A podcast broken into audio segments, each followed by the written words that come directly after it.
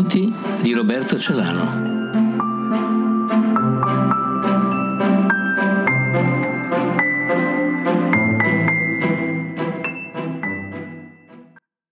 Titolo del racconto Senza soluzione.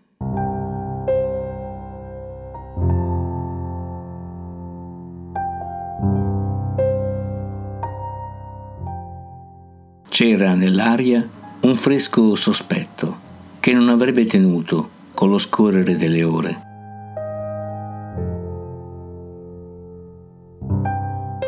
Gli elementi di distrazione intorno si moltiplicavano all'infinito e Francesco tentava di inseguirli senza sosta, pur di non pensare.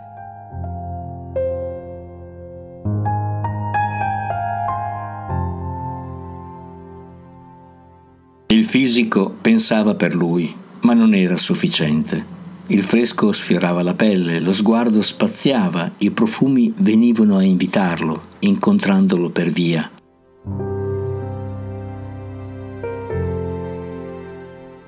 Eppure alcuni pensieri lo tormentavano, oppure lo blandivano senza sapere quando né come.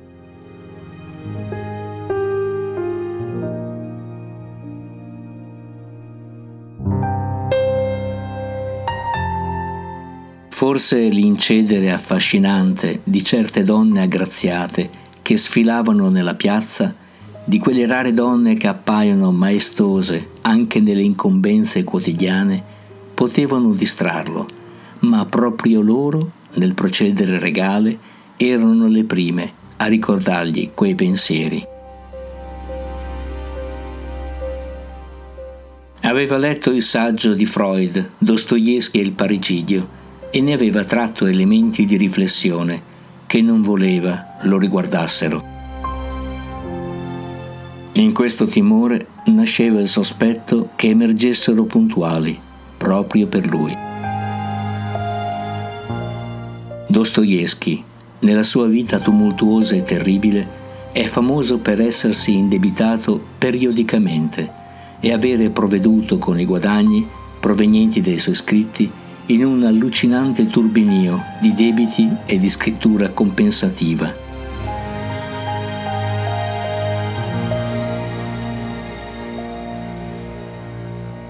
Freud ne fa una disamina e mette in evidenza che Dostoevsky percorre questo tunnel per sensi di colpa che lo tormentavano.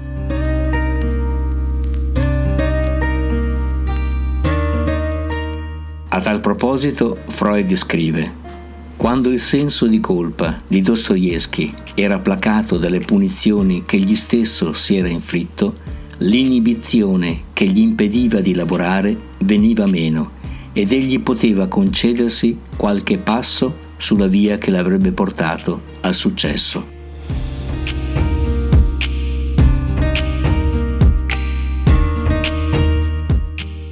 Francesco era entrato in un bar, quello abituale del mattino, e aveva ordinato qualcosa che sembrava ripetersi. Questa ripetizione lo scosse dal torpore e quasi lo innervosì.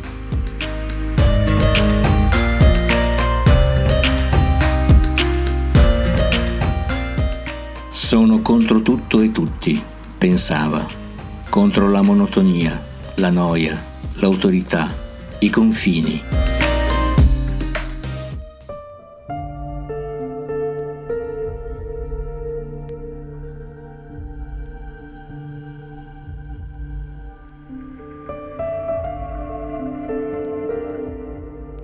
Tuttavia, quanto aveva letto lo tormentava. Possibile che Freud abbia ragione su Dostoevsky? Anche quando vuole distinguere quattro sfaccettature della personalità dello scrittore russo, quali scrittore, nevrotico, moralista, peccatore?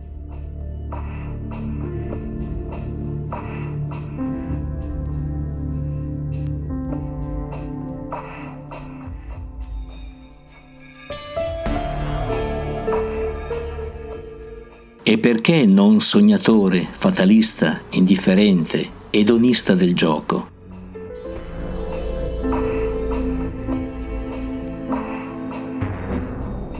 ma i termini li cercava con fatica, quasi per andare controcorrente, quasi per ripercorrere la sua vita e trovare l'origine dei guai.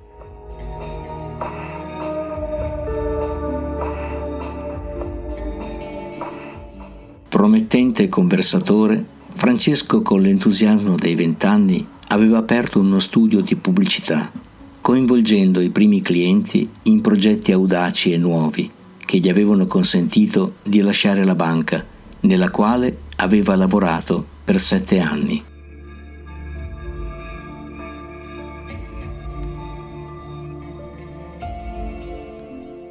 Ma le difficoltà non erano tardate a venire la concorrenza più agguerrita lo costringeva a commerciare oggetti pubblicitari, anziché provarsi in campagne pubblicitarie più redditizie.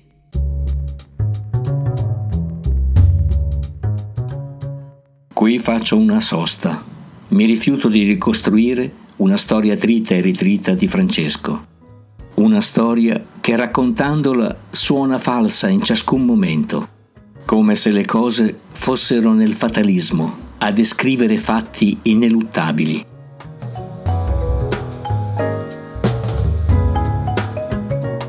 Francesco aveva avuto un'esperienza di un certo tipo, da cui avvertiva che occorreva procedere senza ricordi, bensì con la memoria.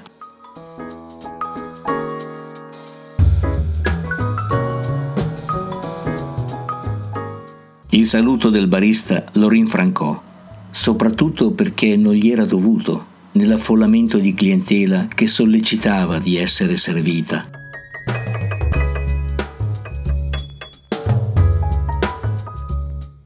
Francesco uscì e camminando non poté fare a meno di ricostruire una scena di molti anni prima.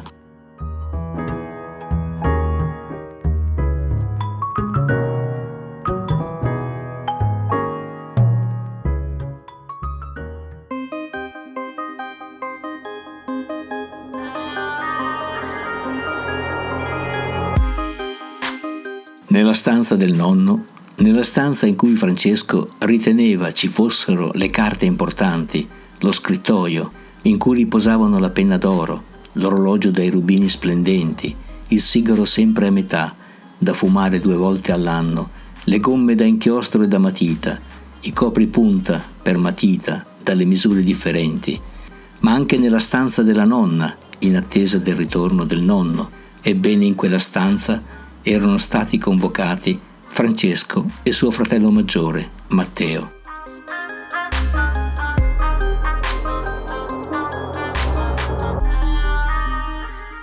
Troneggiava davanti ai convenuti un antico maggiolino dagli intarsi dorati su legno rosato.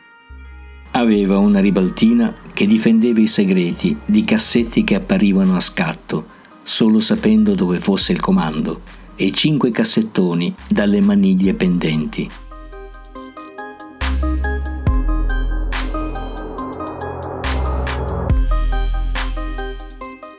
L'ultimo cassettone, da tempo, ospitava le caramelle e i cioccolatini che la nonna regalava solo qualche volta per premio.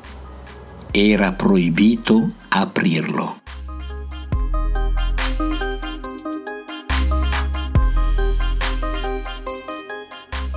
Forse per questo Francesco, in un pomeriggio, dalla luce inquietante, vi si diresse non visto e poté prendere il frutto proibito.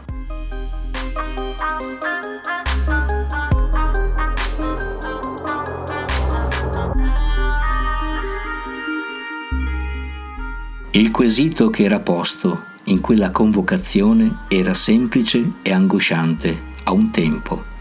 Chi ha preso i cioccolatini dal cassettone?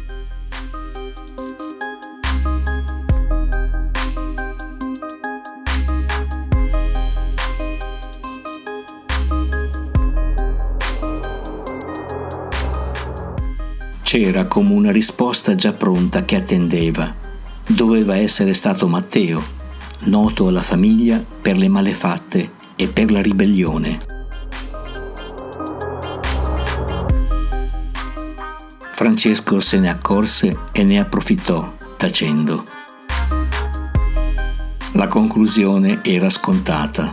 Matteo, una volta di più, aveva fatto la marachella e avrebbe dovuto vergognarsi.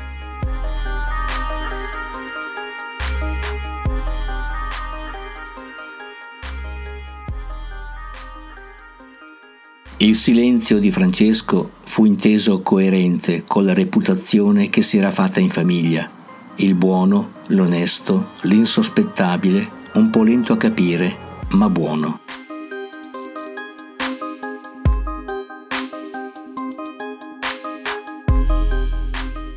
E Francesco non poteva deludere il suo personaggio.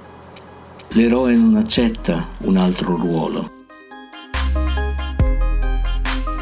Ma soprattutto Francesco non riusciva a riconoscersi nel ladro, ne aveva terrore.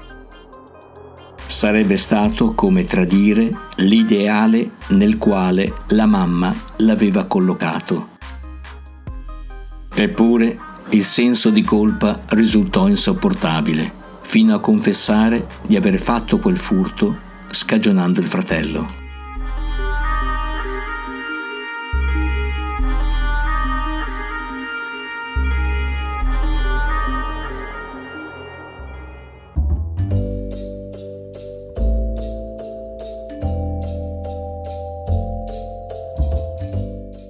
Francesco attraversò la via, diretto al mezzo pubblico, e ripensando a quella scena remota, provava una strana sensazione di vergogna, di senso di colpa, come se quel fatto fosse avvenuto in quel momento.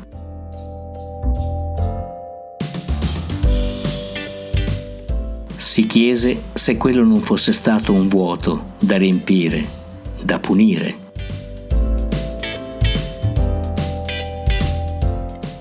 Dostoevsky scrive ai fratelli Karamazov e pare indicare che tutti i fratelli sono ugualmente colpevoli.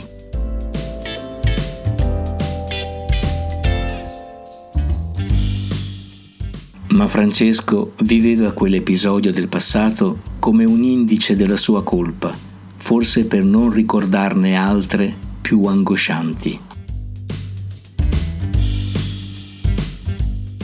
Il pensiero dell'indagare non si allontanava. Francesco, da bambino, come tanti del resto, aveva desiderato di prendere il posto del padre e avere per sé la madre. Anche questo poteva avere una parte nei debiti che lo assediavano. Ma c'era di più. La banca, lo Stato, sotto forma di tasse, lo perseguitavano affinché facesse fronte ai debiti.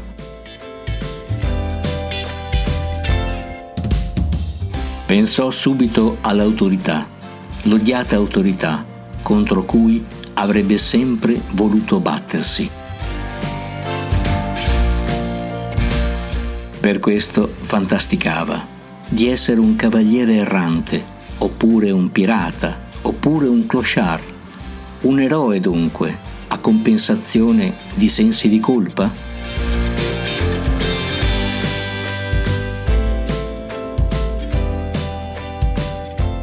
Contro mostri e draghi avrebbe voluto combattere. Contro il padre dunque?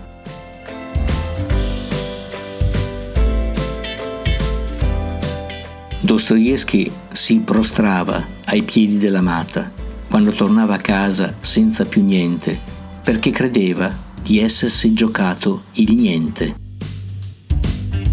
Toccare il fondo, che veramente non esiste, fa parte del criterio della punizione. Francesco si domandava quale fondo avrebbe rappresentato e nello stesso tempo si chiedeva se quel fondo non fosse stata una metafora di desideri repressi che non voleva ammettere.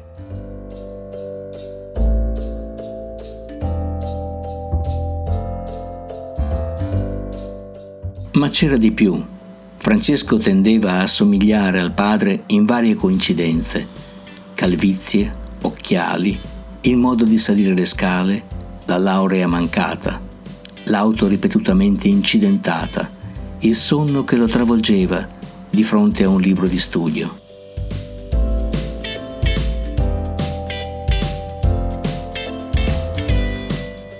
Forse da questi tunnel dei ricordi terribili entrano la fortuna, la superstizione, la magia?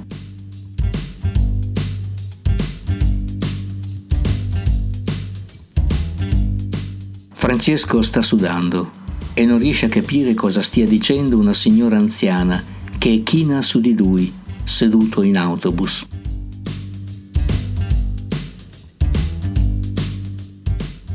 Può cedermi il suo posto, signore? dice l'anziana donna che sta guardando Francesco. E Francesco, sorridendo, risponde, Magari, signora.